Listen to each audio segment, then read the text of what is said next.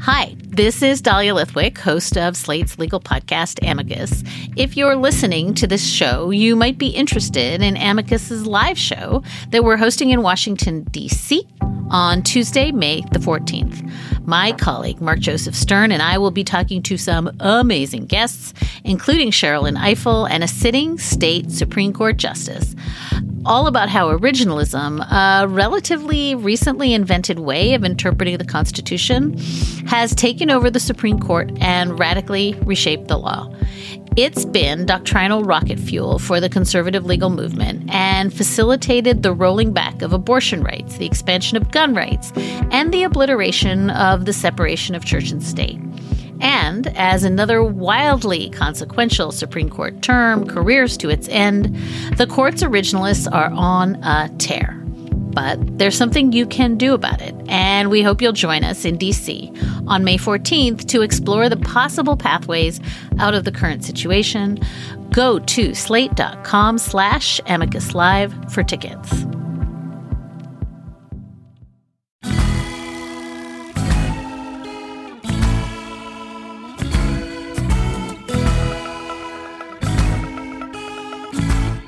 Hello and welcome to the We're Not Drunk, We're Multi Billionaires edition of Slate Money, your guide to the business and finance news of the week. I'm Felix Salmon of Axios. I'm joined as ever by Anna Szymanski. Hello. And by Emily Peck of the Huffington Post. Hello. And most excitingly, by Mr. Tom Wright of the Wall Street Journal. Hello. Welcome. Tom has written what I want to say is the most rollicking business book of the year. It is up there with whatever latest J.K. Rowling thing just came out, and it's all nonfiction. It's great. It is called Billion Dollar Whale. Billion Dollar Whale, which we were just having a discussion about whether we understand what that means. It's basically about this guy, Jho Low, who gambled a lot, and if you gamble a lot, the casinos call you A whale. a whale. So that's the um, that's the explanation for the book title. If you're confused by the book title, the explanation for the podcast title, if you're confused by that, is going to be revealed in Slate Plus. Um, but we are going to talk about Tom's book. We are going to talk about fraud and malfeasance and skullduggery in the world of sovereign wealth funds and international finance. It's going to be a juicy episode. We're going to talk about Paris Hilton. We're going to talk about Kanye West. We're going to talk about Leonardo DiCaprio. all manner of Martin celebrities, Scorsese. and we are going to talk about the China trade deal because we have to. Um, but they all come together somehow. Um, let's, Tom, start with the book, and basically, this is two different tales in one. It's one is the grand tale of corporate of, of, of skullduggery and malfeasance at the sovereign wealth fund level, but also it's just a biography, really, of one of the craziest characters that anyone will ever read about, and his name is Jho Low, Jho Low. or Low Taek Jho is his Chinese name. But he was really probably one of the most the master networkers the world's ever seen. I mean, this guy, he could go into a room and he could figure out, you know, what the person sitting opposite him could do for him and what he could do for them. And he was able to put himself between powerful people.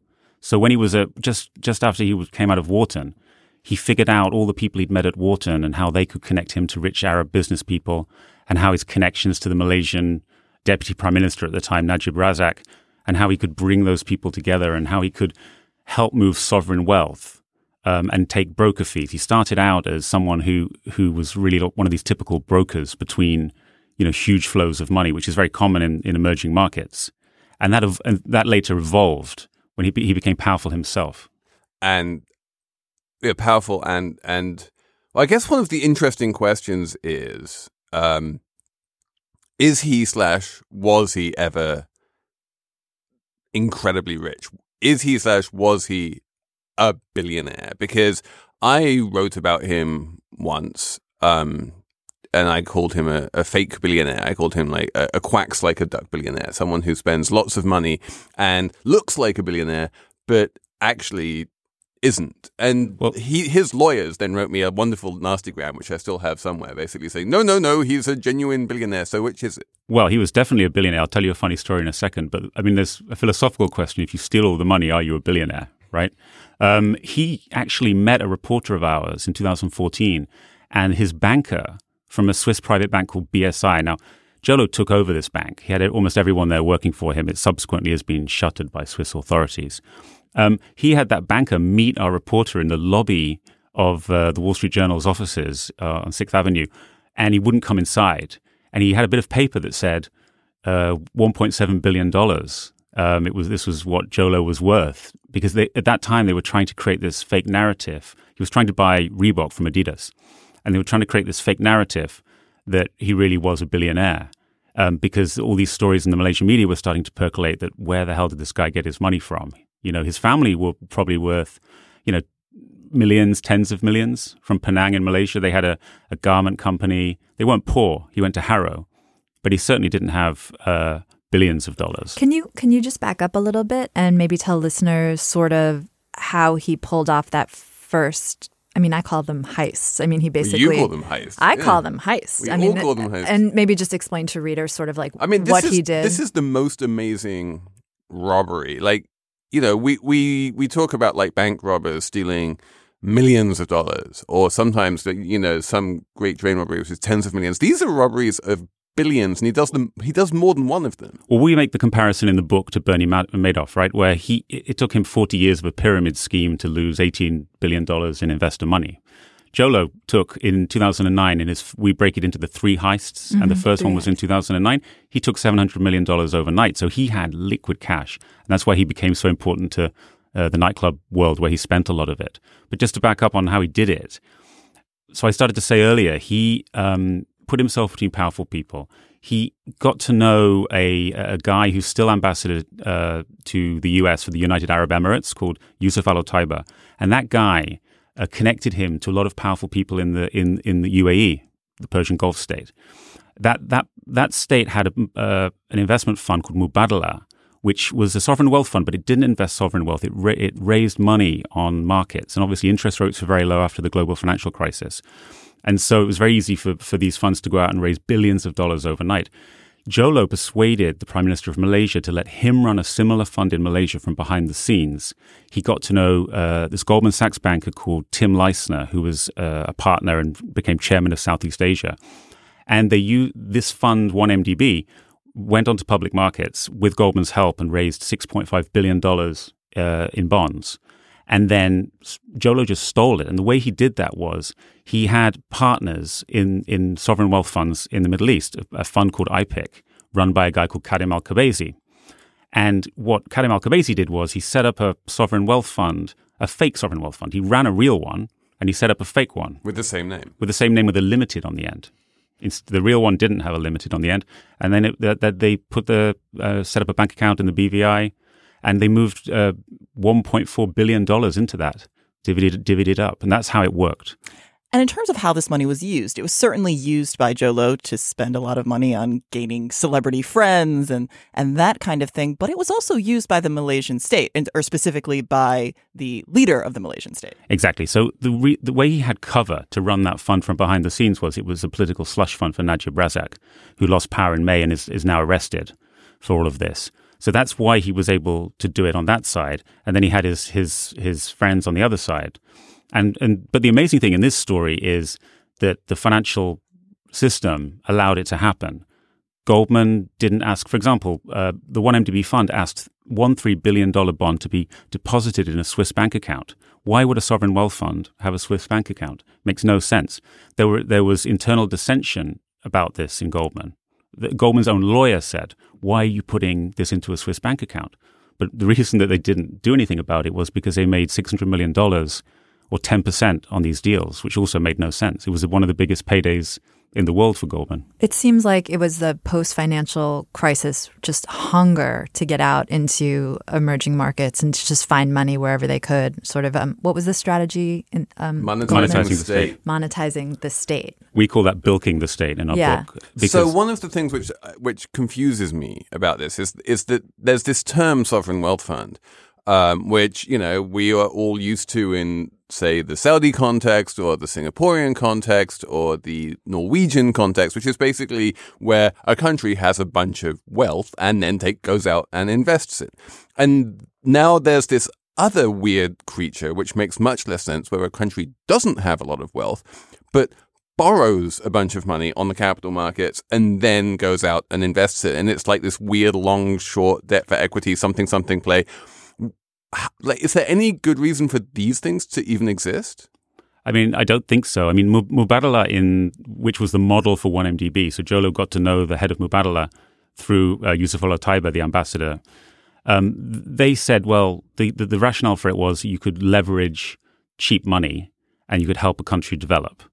But in 1MDB's case, they just they used the money to just buy some pre-existing coal-fired power plants. so it wasn't exactly, uh, you know, a, a, thing that was going to vault Malaysia into the 21st century. But I think this is an instance where this is very much something that would happen post financial crisis because you had such incredibly low rates. So you have investors who are so hungry for yield that if you're going to offer them this, it to us now it looks insane that you would buy these bonds. Well, I mean, time, I'm not. I don't even think it's insane to buy the bonds. These are sovereign bonds. You buy the sovereign bonds, or they're, they're all they all have sovereign guarantees. Like the people buying the bonds, it makes perfect sense. The the thing which doesn't make any sense to me is the sovereigns itself borrowing money not to, you know, spend on the state, but just to like buy stocks and bonds and assets around the world. Isn't the point though that partly when you have some of these, they're actually supposed to be borrowing against other energy assets that they could develop, and then they're supposed to be using that money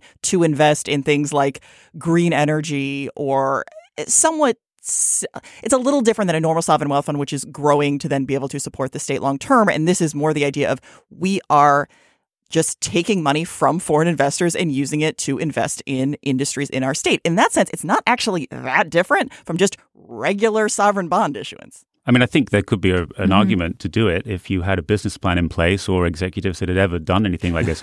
it, Details. I mean, the, I mean the, there was uh, the president of uh, Goldman's Asia business, uh, David Ryan. He said that he in internal meetings that he was concerned with this because the executives had never run a fund and they had no investment. At one point, in the board minutes, they're talking about what they're going to, going to invest in, and they say, "Let's buy an island off of uh, Peninsula Malaysia. Mm-hmm. We could turn it into a tourist spot." I mean, this is the kind of things they're doing.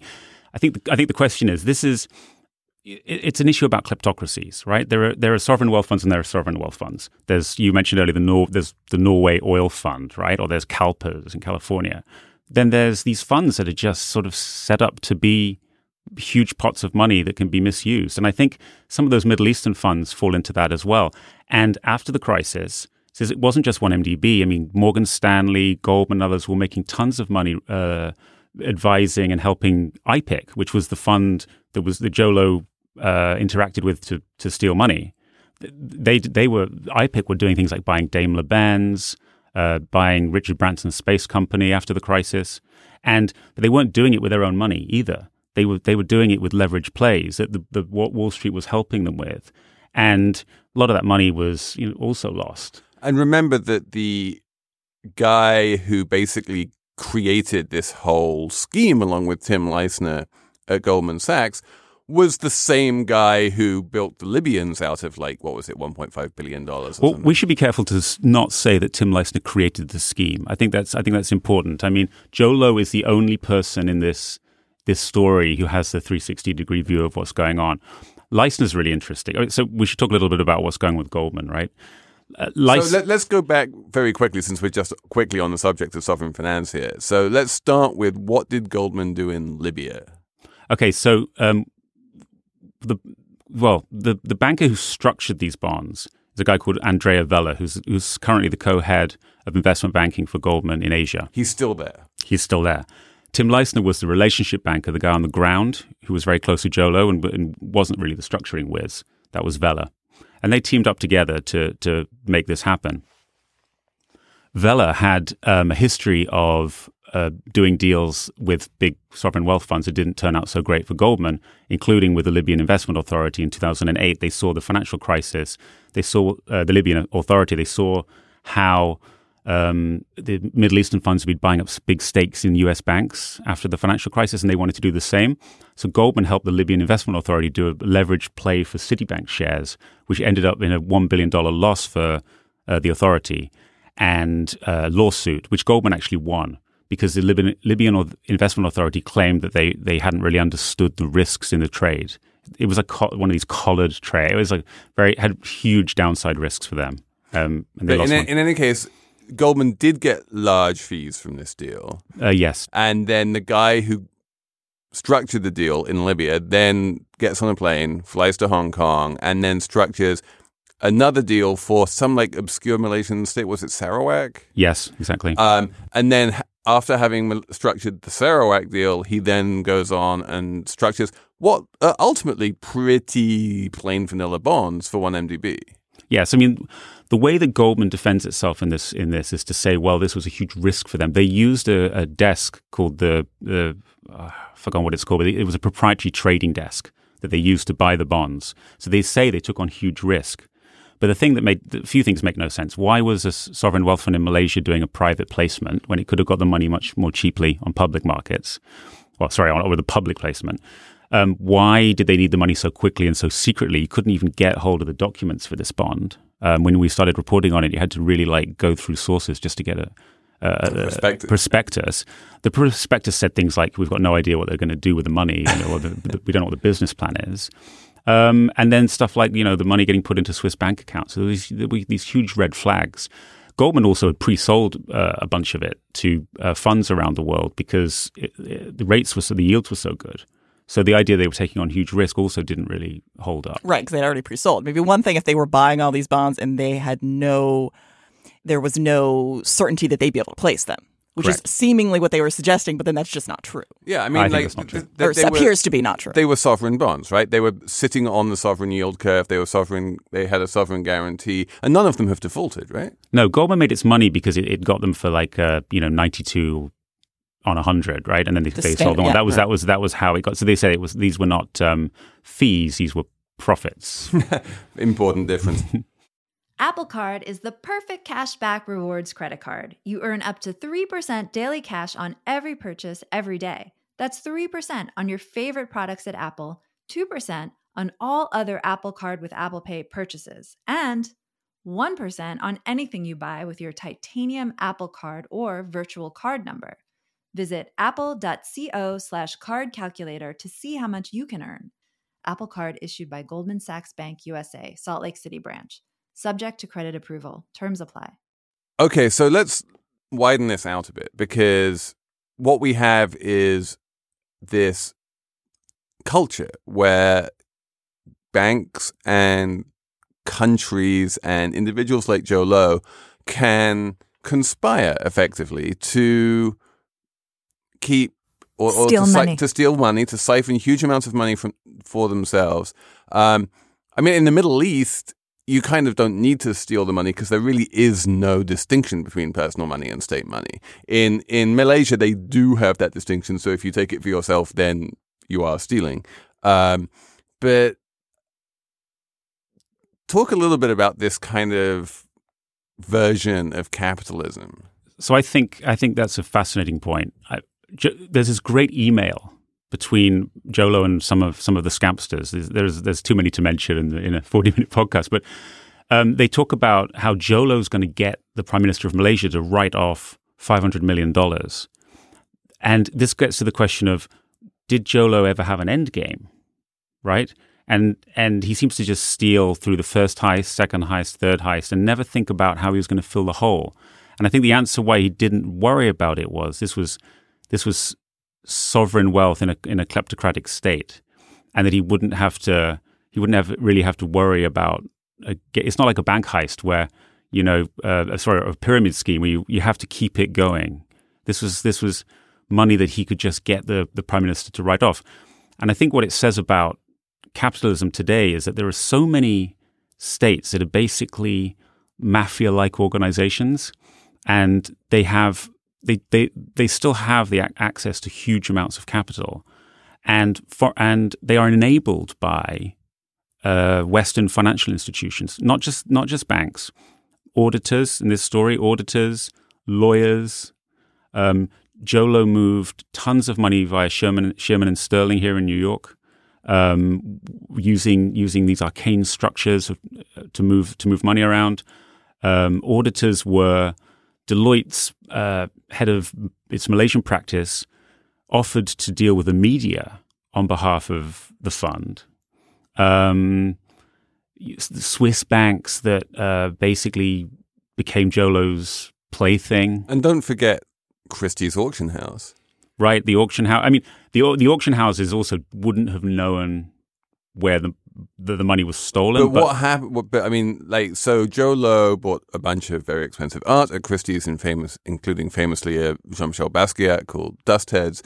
And as you write in the book, one of the reasons he did that I mean, partly it was because he wanted to show off how much money he had, because that seemed to be like this compulsion he constantly had. Um, but another reason was that when he found himself in a bit of a sticky situation and a bunch of banks wouldn't release his money and he needed some liquidity in a rush, he could just take it straight back to Christie's. He didn't sell it for as much as he bought it for, but he didn't care. Like suddenly he had $30 million of liquid wealth from Christie's way. I was really disturbed by how the global financial system and the institutions of the system help people, actors like Joe Jolo, bad actors, steal money and move money around the world and evade taxes and everything. But um, the bits about the art market are just so delicious and appalling. Just the way people like Jolo and maybe not outright thieves buy these pieces of art for ridiculously inflated prices and then you describe this basic uh, putting them in storage basically in Switzerland in these temperature controlled units and just beautiful pieces of art. You said like the, the, Gene- like, the Geneva Freeport has better art than the Prado or the. I mean, and they're just sitting there, you know, just waiting for the day they need to be, you know, sold it's again. A, it's a metaphor for, for lots of things. Oh yeah, I mean, it was just. I, I should say that he got into Basquiat uh, probably not because of money laundering. It's because he was very close to a guy called Swizz Beatz who's a hip hop producer, who's Alicia Keys' husband, and and. Uh, uh, Swizz Beatz is a, it was a big fan and collector of, of Basquiat paintings. So Jolo Jolo was kind of tutored by him, I think, and started to wear Basquiat baseball caps and this kind of thing. But in the end, he puts the Basquiat in storage.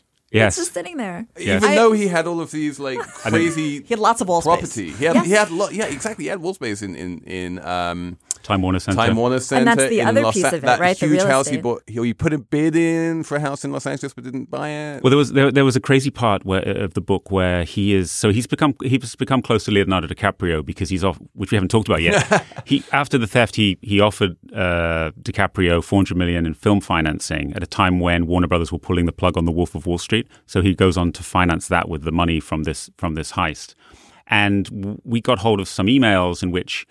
Uh, it, uh, Leonardo DiCaprio's bro- uh, property broker is used to show a guy called Joey McFarland, who was running this film company for, for Jolo, around this. I think it was a. They were asking for 170 million or something like that. It was a a, pla- a place in uh, in Los Angeles. It's a compound, right? Yeah, but they never they, they they never completed that purchase. But I think he was. Uh, I think that was going to be his sort of ultimate uh, purchase. but he Yeah. did spend His two his hundred and Hearst fifty Castle. million on a yacht.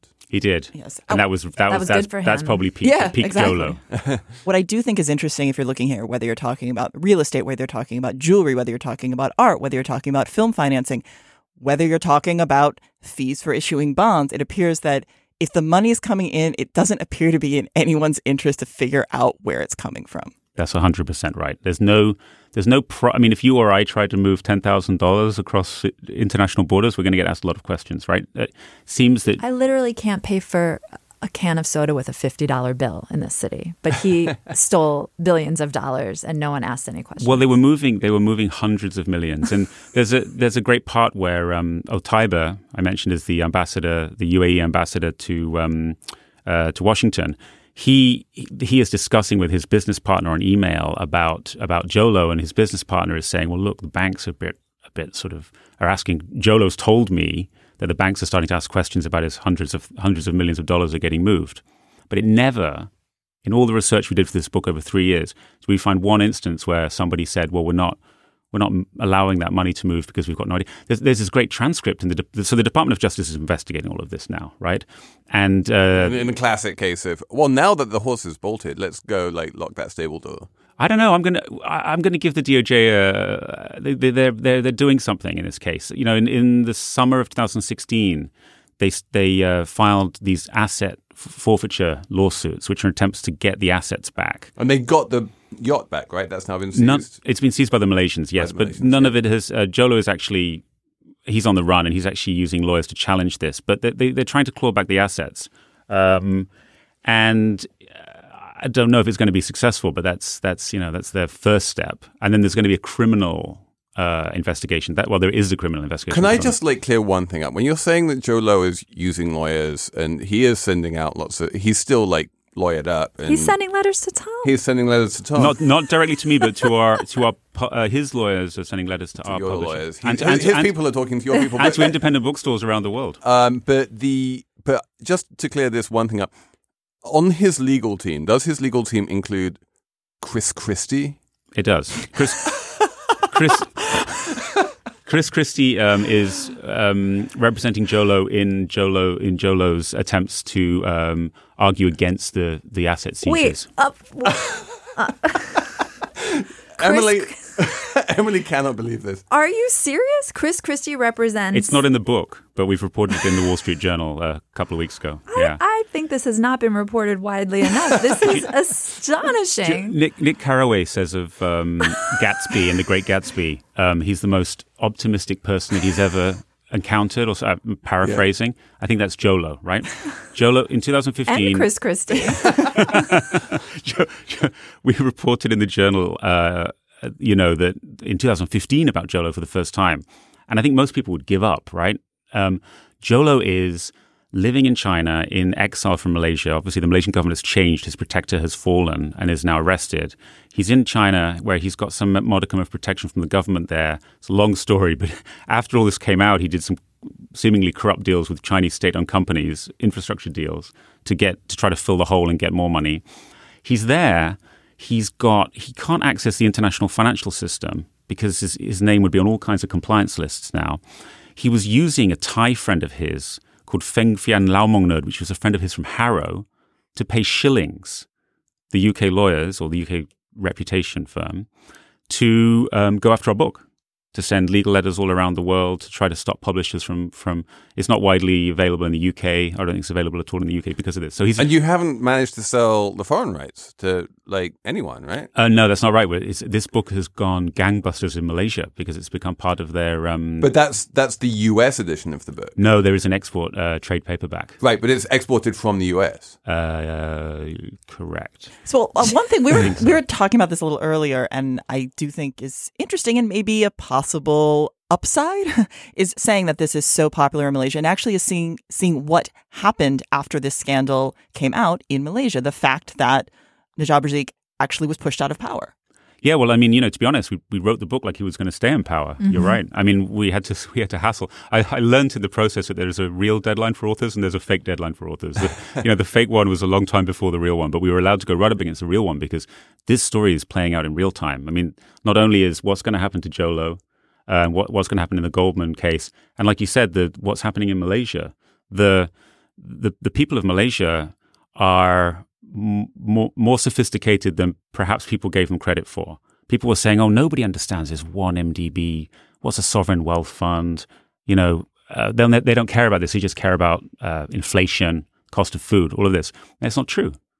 The the Wall Street Journal became a household name in Malaysia because of this. We did. I don't think we sold many more subscriptions because of it, but people people would uh, were reading it. Right, it was getting stuff we would write would get taken and reposted on on local news sites. So people knew about this, and that's why he lost the elections uh, in May. And it's had huge repercussions because he was Najib was not um, working with the Department of Justice. Um, so the Department of Justice was not able to move ahead very fast. Uh, and, and there's also Singapore and Switzerland are looking into all of this.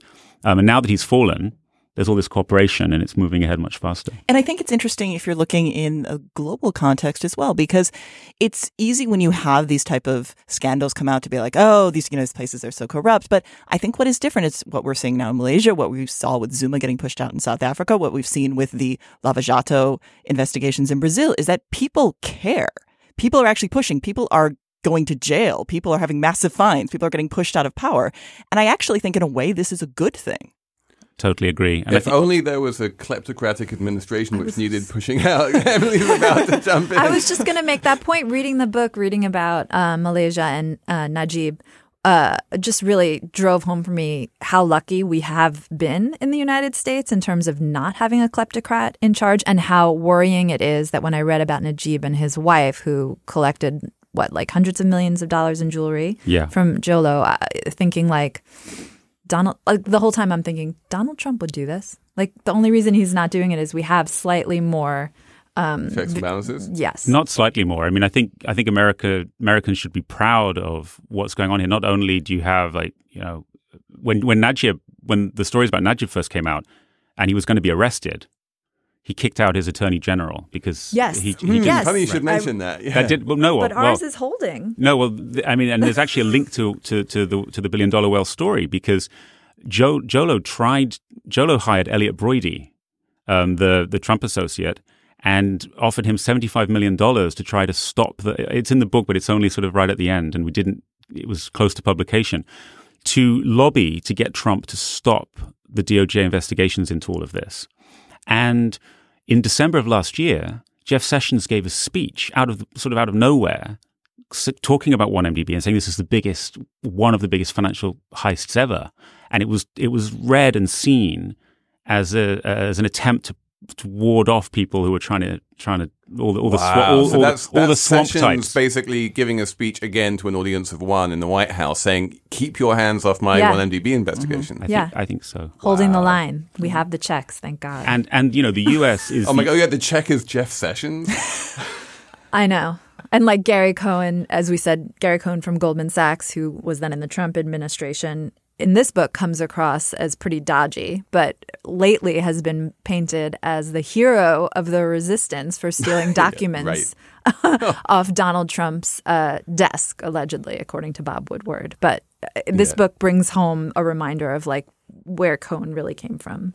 Well, the, yeah, I mean, there Cohn was a huge defender of the business internally at Goldman. Is that, I guess that's what you're getting at, That's right? what I'm getting yeah, at. yeah. He he. Um, when people inside Goldman said, well, not people, the president of of the Asian business, who later left because of this, said, look, we shouldn't be probably shouldn't be doing this and charging so much. I mean, ripping off clients, um, red flags.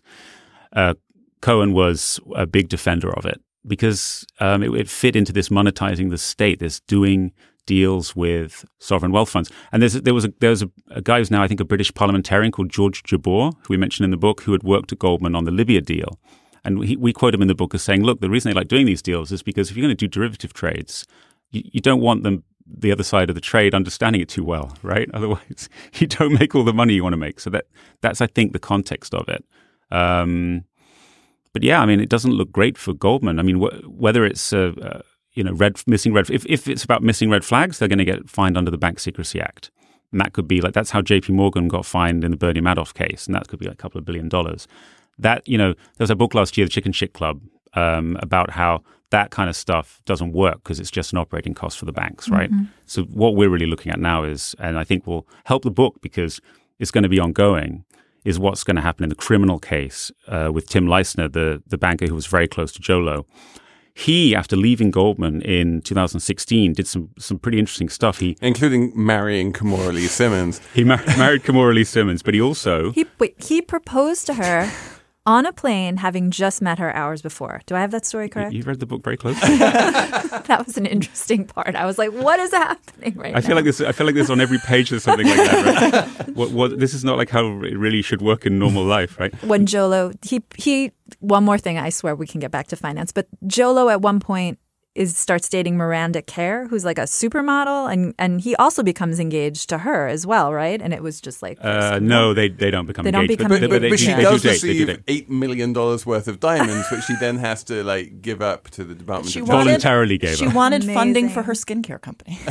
Well, they met. She I actually, serious about it. I actually, obviously, I'm not from New York, so I went down to the new Wonjo restaurant in Koreatown where they met, and I, I, I had lunch there the other day. It's, it's not, it's kind of nice food, but it's not that posh. no So, so we, we just have to hope that um, Evan Spiegel, the founder Yes, and oh, CEO thank of you for adding that. Yes, that was my um, thought. doesn't wind up, you know, losing all of his money because he is now the the person funding the Miranda Kerr lifestyle. They are married, they have kids. amazing But we, I, I just wanted to get back to the Goldman, the Goldman angle. Okay, let's finish with Goldman. So, so um, Leissner, after leaving the bank, helped Jho Low buy a bank in Mauritius, along with the Thai, you do. along with the Thai guy I mentioned earlier, who was the front man to pay the lawyers who who recently we've written about. So th- there's a lot of unanswered questions about what exactly was the relationship between Leissner and Jho Low, and what was he doing, and what did he know, and that's going to play out in the American court system. So a banker might go to jail. Maybe. Maybe? Maybe Maybe. that's with a rising question. Hello, I'm Imi Harper. On the Slow Newscast from Tortoise, I tell the story of how a Hong Kong billionaire was silenced. I got bombs thrown into my house. I got people came here, ransacked my computer. And I, I got people threatening me. I got this and that, but I'm safe. and what it reveals about the freedoms Hong Kong no longer enjoys.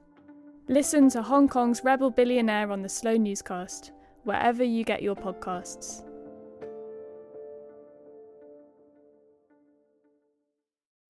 You know, I really would love to spend this entire episode just talking about the complete crazy that is 1MDB and Jho Low. But there is also some complete crazy going on, like which affects real people who aren't Malaysian taxpayers, but everyone, which is we are now in a fully fledged trade war. And I feel like no one is paying enough attention to this. The China exports about $500 billion a year of stuff to America. And now fully half of that stuff is being hit by American tariffs at 10%. And then the minute that the Christmas shopping season is over on the 1st of January, those tariffs are meant to go up to 25%. And the entire global supply chains, you know, are going to come a cropper. And I feel like, whoa. And everyone's like, oh, look, the stock market is hitting new highs. Doesn't matter. No big deal. Am I, am I missing something? Or is this not actually like a big deal? I I think it's important to think about when you're talking about the stock market, you're talking about the US equity market, where right now we still have such incredibly robust corporate earnings. We have so many good signals coming out of the US. You have such inflows of capital coming in to the US. So I think that's part of the reason, one, why you're not seeing quite the impact on the US stock market. Also, in terms of how the stock market immediately reacted, partly was because they had actually a lot of people thought that it, this was going to be more extreme. The tariffs were going to come into effect earlier, so But that's why is- actually But it is a big deal. it is a big deal. No, I mean I think long term, of course, it's a big deal. Even medium term, it's a big deal. The problem is that right now, not the problem, but the reason you're not seeing more of an impact in the U.S. is just because right now the U.S. is like the only game in town. So where are we seeing an impact, if anywhere? Because I, I spent a bunch of time on on a sort of my FactSet terminal um, this week, um, looking at various. You economic- figured out how to use it? I, I'm still working out how to use it. I'm using the help function a lot. Um, trying to work out, trying to find an indicator, trying to find a market somewhere on the planet that I could point to and say, look, this has gone down and that shows how important the trade deal is. And I basically failed. Well, durable goods orders were down, and if you look, no, I mean that's it's not. Emily's like, is, is now officially fallen asleep. I, I'm, just, just saying. Hey, look, we talked about celebrities for. Um, so it's like, look at the Baltic Dry Index. No, but but if, if you are looking at what we've seen in the Chinese stock market, if you are looking at what we're seeing in the yuan, you are definitely seeing an impact of this. It, it's just going to take a little while for this to fully feed down into U.S. prices, and then at the same time, we have inflation for other reasons, which makes it a little bit complicated as well. But I would say yes, we're certainly seeing this in other markets. Yeah, and one thing we should say about the yuan is that if you have a Chinese currency which is 8 to 10% weaker on the year and you slap a 10% tariff on Chinese goods which stay constant in local currency terms, then the amount the importers pay actually remains more or less constant. Yeah, it's still a, it's a little complicated. It's true to a certain extent. I mean, I think that a lot of people think they have allowed a little bit of devaluation, but they need to keep. They can't allow a tremendous amount of devaluation. When people think like, oh, they're just going to you know massively cut the value of the yuan to help exports, that doesn't make any sense for the medium term. So it doesn't make so- any sense in terms of what China is trying to do now with their economy. So we don't need to worry about a the trade war becoming a currency war. No, almost certainly. They're not going to massively start selling treasuries. That also makes absolutely no sense. No, but that's that's a through it. different question. It Why- is. I, yeah, I'm yeah. saying those are the two things you hear all the time, and neither of those make a lot of sense. What you're probably going to see is China playing the long game and saying, look, A, we're not going to try to do much of anything before the midterms because we know Trump's doing a lot of this simply to try to gin up support before the midterms. So he's probably going to be in a better negotiating position post the midterms. And yeah, I, I think right now they're just like, look, this guy's going to be out of office eventually.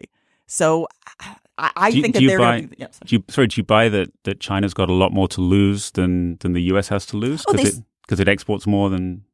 Yeah, the, the US the exports like one hundred billion dollars. Well, to it's not even just that. It's that if you're talking about the state of the Chinese economy, they're they've been trying to pull back in terms of leverage in in the their entire economy, and they've had to actually kind of stop doing that because Stop doing what? Of reducing credit, reducing debt in the system and making debt harder to access because you've seen slower growth because of tariffs. And so they need to offset that. So now this is actually really affecting their economic policy. So, basically, the the pro- the big problem that people worry about with non-performing loans in China, they were trying to deal with that problem, but now they can't deal with that problem anymore because they have to keep the liquidity coming because they're facing all of these tariffs. I just um, called my friend Mark at Bloomberg to talk about China because it's complicated, and so I wanted someone to easily explain it to me, so I didn't have to read a bunch of stuff. And um, What did Mark at Bloomberg say? he said a few things, but one of the more interesting things he told me, he read Bob Woodward's book, and I didn't. But apparently, in Bob Woodward's book, Trump is uh, reading some document about trade, and he writes in all caps on the document, "Trade is bad." This is the official policy of the president I mean, of the I think States. I think that sums up the reason a I was having trouble understanding what's going on with the U.S.-China trade war because at the bottom of it is this one man who doesn't understand what trade is, who just de facto thinks it's bad, enacting a truly dumb policy that's having global implications and disrupting geopolitics in this like way that no one really understands what's going to happen. So far, nothing is happening, but well, maybe I mean, things are happening, but the other thing is that when Trump writes trade in, is bad in capital letters In all on caps. a speech, um, he's not talking about the Chinese trade deficit. He's talking about trade Yes, globally. yes. And so he is talking about Canada. Like what people are forgetting is we are in the middle of a really important negotiation with Canada right now to try and keep NAFTA alive. And the general overriding principle that the White House brings to these negotiations is trade is bad. Right, and we have never had a trade negotiation trade negotiation where one side believes that. And let's just step back and acknowledge to listeners that no one agrees with him except maybe Peter Navarro and his and his base. Yeah. Ev- trade is good. We're all benefiting from trade. It's okay to have a deficit with China. The problem they, they is- make cheap stuff. We buy the cheap stuff. We love the the, I, mean, I, love. I love the way that he ha- he sort of makes it difficult to trade, but then he has to pay off the soybean farmers in Yeah. the Midwest Oh. because they've because Because the- the, problem here is Insanity. Well- is that Donald Trump, for all that he went to Jho Low's alma mater, Wharton, um, Define went to. um, has utterly failed to turn up to the class where they taught Ricardo's principle of comparative advantage. And if he did turn up to that class, he certainly didn't understand it. And that's really depressing because you kind of need to understand that in order to be able to do trade negotiation. But more to the point, the American public never went to that class either. Oh, and no. so Yes. what he's doing is he's abusing the ignorance of Americans when it comes to relatively unintuitive concepts. It's like dumb and dumber, advantage. honestly. Because when Yeah. people hear that we have a deficit, they think, oh, well, a deficit, that must be a bad thing. Nobody talks about the capital account surplus. Jo- Exactly. Jho Low also didn't go to that class. He he, he spent the whole time networking, and um, he actually wrote a Wharton uh, newspaper article where he stole. He was stealing stuff from brokerage brokerages research pieces and just passing it off as himself. That's what he did when he was there. Can I just say, if you've ever had to read a lot of those brokerage reports, you're like, if you're going to steal, like, Can you steal something which is readable? Well, he, he well he also stole one which was about Enron being a great company just before Enron collapsed.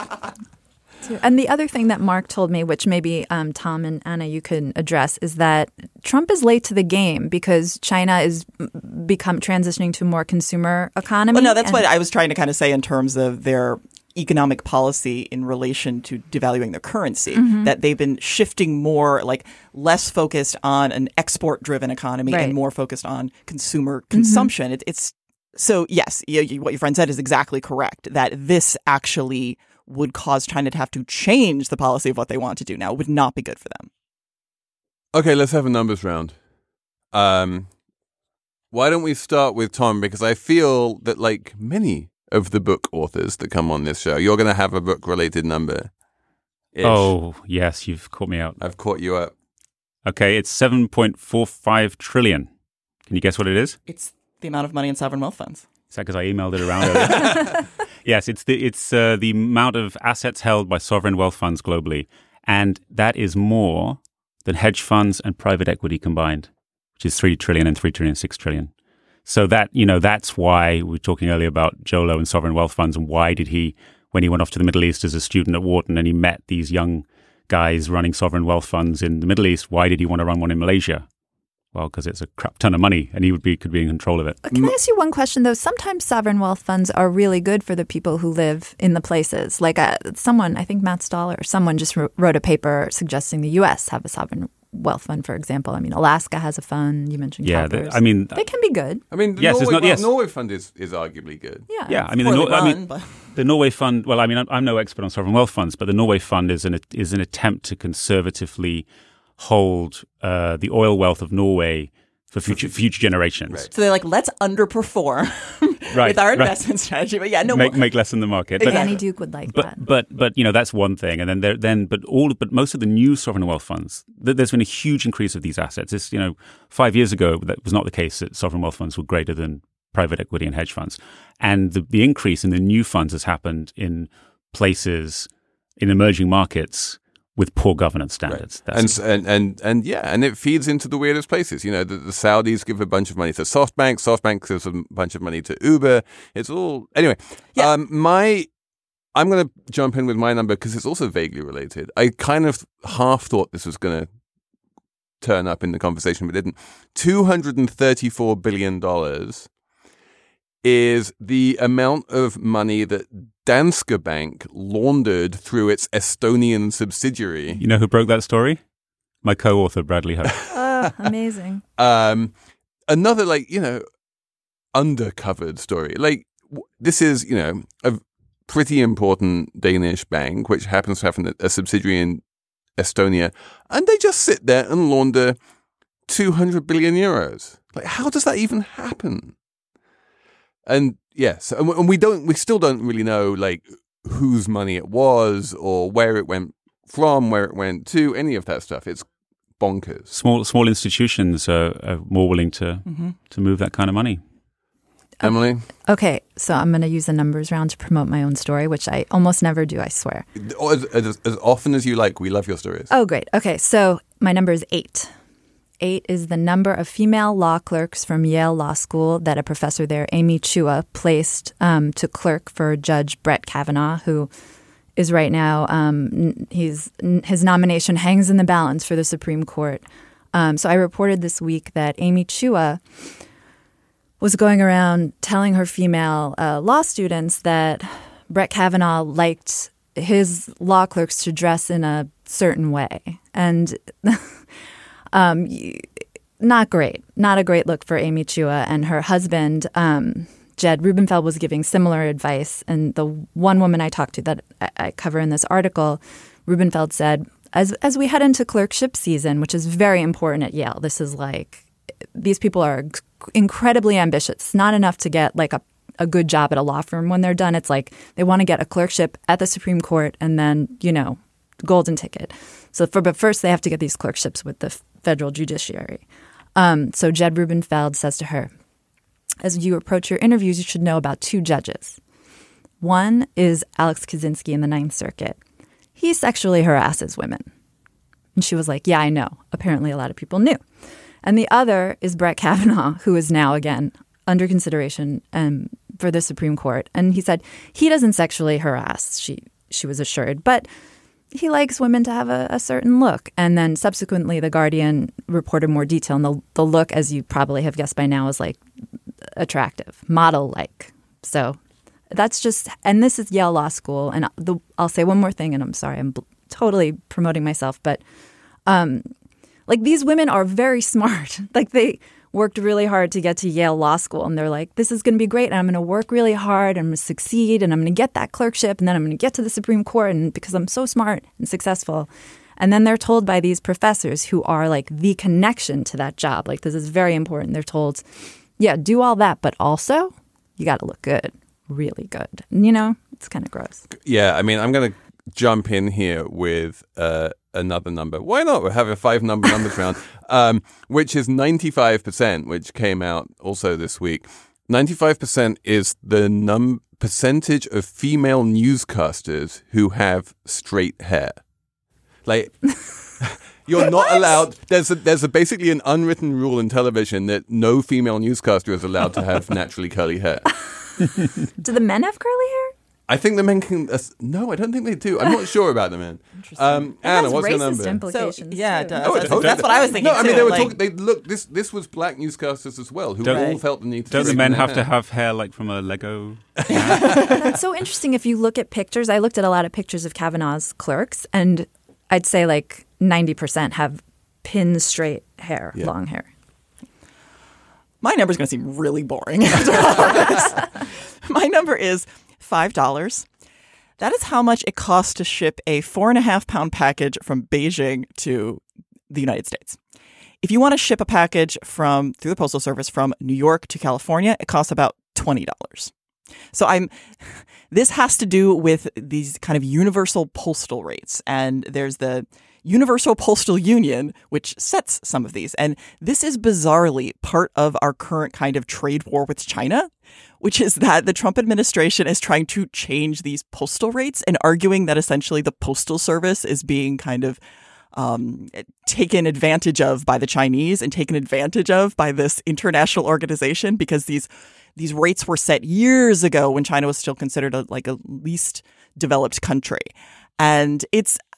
I actually think it's kind of interesting because it really does affect e-commerce because these were all set before the real development so, of e-commerce. So one of the reasons why when, when I go onto Instagram and I click on one of those Shopify links and I buy a pair of shoes which says that it's made in Italy but in fact is made in China, um, one of the reasons I can get those shoes so cheaply is because it costs the vendor almost nothing to ship those sh- shoes to me from China just in the post. Exactly. And to me, I actually think we can just keep these because I think as someone who buys everything online, I'm like, I'm good with it, good with it. But I thought it was kind of interesting. Okay, I think that's it for the main show. I, we are going to talk a little bit more about the partying of Jho Low in Slate Plus because um, that's a- a kind of awesome part of the show which we haven't really touched on. Other than that, if you um, are a Slate Plus member, listen to that. If you're not, thank you for listening. Um, tune in next week when we're going to be talking to the one and only Annie Duke, the poker player, um, who also has a book out. Um, many thanks to Max Jacobs for producing. Keep the emails coming, slate money at slate.com, and we will talk to you next week on Slate Money.